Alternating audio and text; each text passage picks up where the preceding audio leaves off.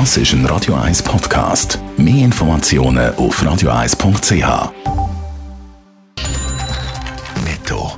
Das Radio 1 Wirtschaftsmagazin für Konsumentinnen und Konsumenten wird Ihnen präsentiert von Blaser Greinicher. Wir beraten und unterstützen Sie bei der Bewertung und dem Verkauf von Ihrer Liegenschaft blasergreinicher.ch Adrian Sutter. In den Verwaltungsräumen der grössten Schweizer Unternehmen, die an der Börse sind, zählt offenbar die Erfahrung. Wie die Handelszeitung schreibt, sind in diesen Positionen die Altersklasse unter 60 in der Minderheit.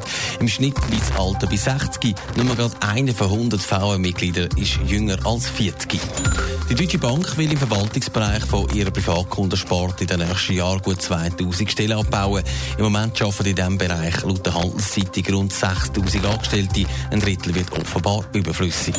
Trotz Sommerferien spürt der Flughafen Zürich die Corona-Pandemie stark. Im Juli sind knapp 700.000 Passagiere verzeichnet worden. Das sind 80 Prozent weniger als vor einem Jahr. Im Gegensatz zum April und Juni ist allerdings eine Verbesserung. Dort ist der Flugbetrieb aber praktisch stillgestanden. Da bleiben wir doch gerade beim Thema. Während viele Schweizer in der Ferien anstatt ins Ausland in die Berge sie, äh, sind gegangen, bleibt es in der Stadt leer. Es fehlen den Hotel die ausländischen Gäste, die wegen der Corona-Pandemie ausbleiben. Dass es für die Tourismusbranche in der Stadt schwerer wird als in den ländlichen Regionen, das hat man gewusst. Adrian Sutter jetzt macht aber ein erstes Hotel in der Stadt dicht.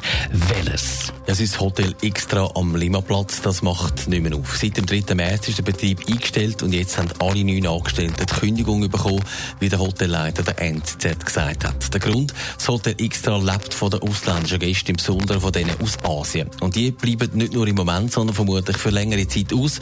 Und weil das Hotel in zwei Jahren einen grossen Umbau geplant hat, sagt das schlichtweg nicht mehr verkraftbar. Ist das Hotel Extra jetzt einfach das erste, so quasi der negative Vorreiter? Beim Zürcher Hotelierverband schließt man das nicht aus, weil wo sollen die städtischen Hotels jetzt Gäste herholen? Die Berg- und Wandertouristen, die haben die Landregionen angerasert und dass plötzlich die Leute aus Basel, Luzern oder der Westschweiz in Scharen in Zürich Ferien machen, das ist nicht realistisch.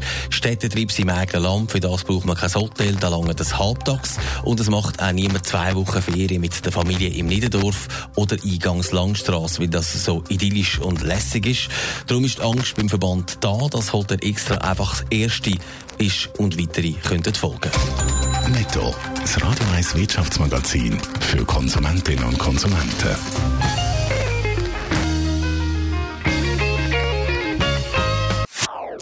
Das ist ein Radio 1 Podcast. Mehr Informationen auf radio1.ch.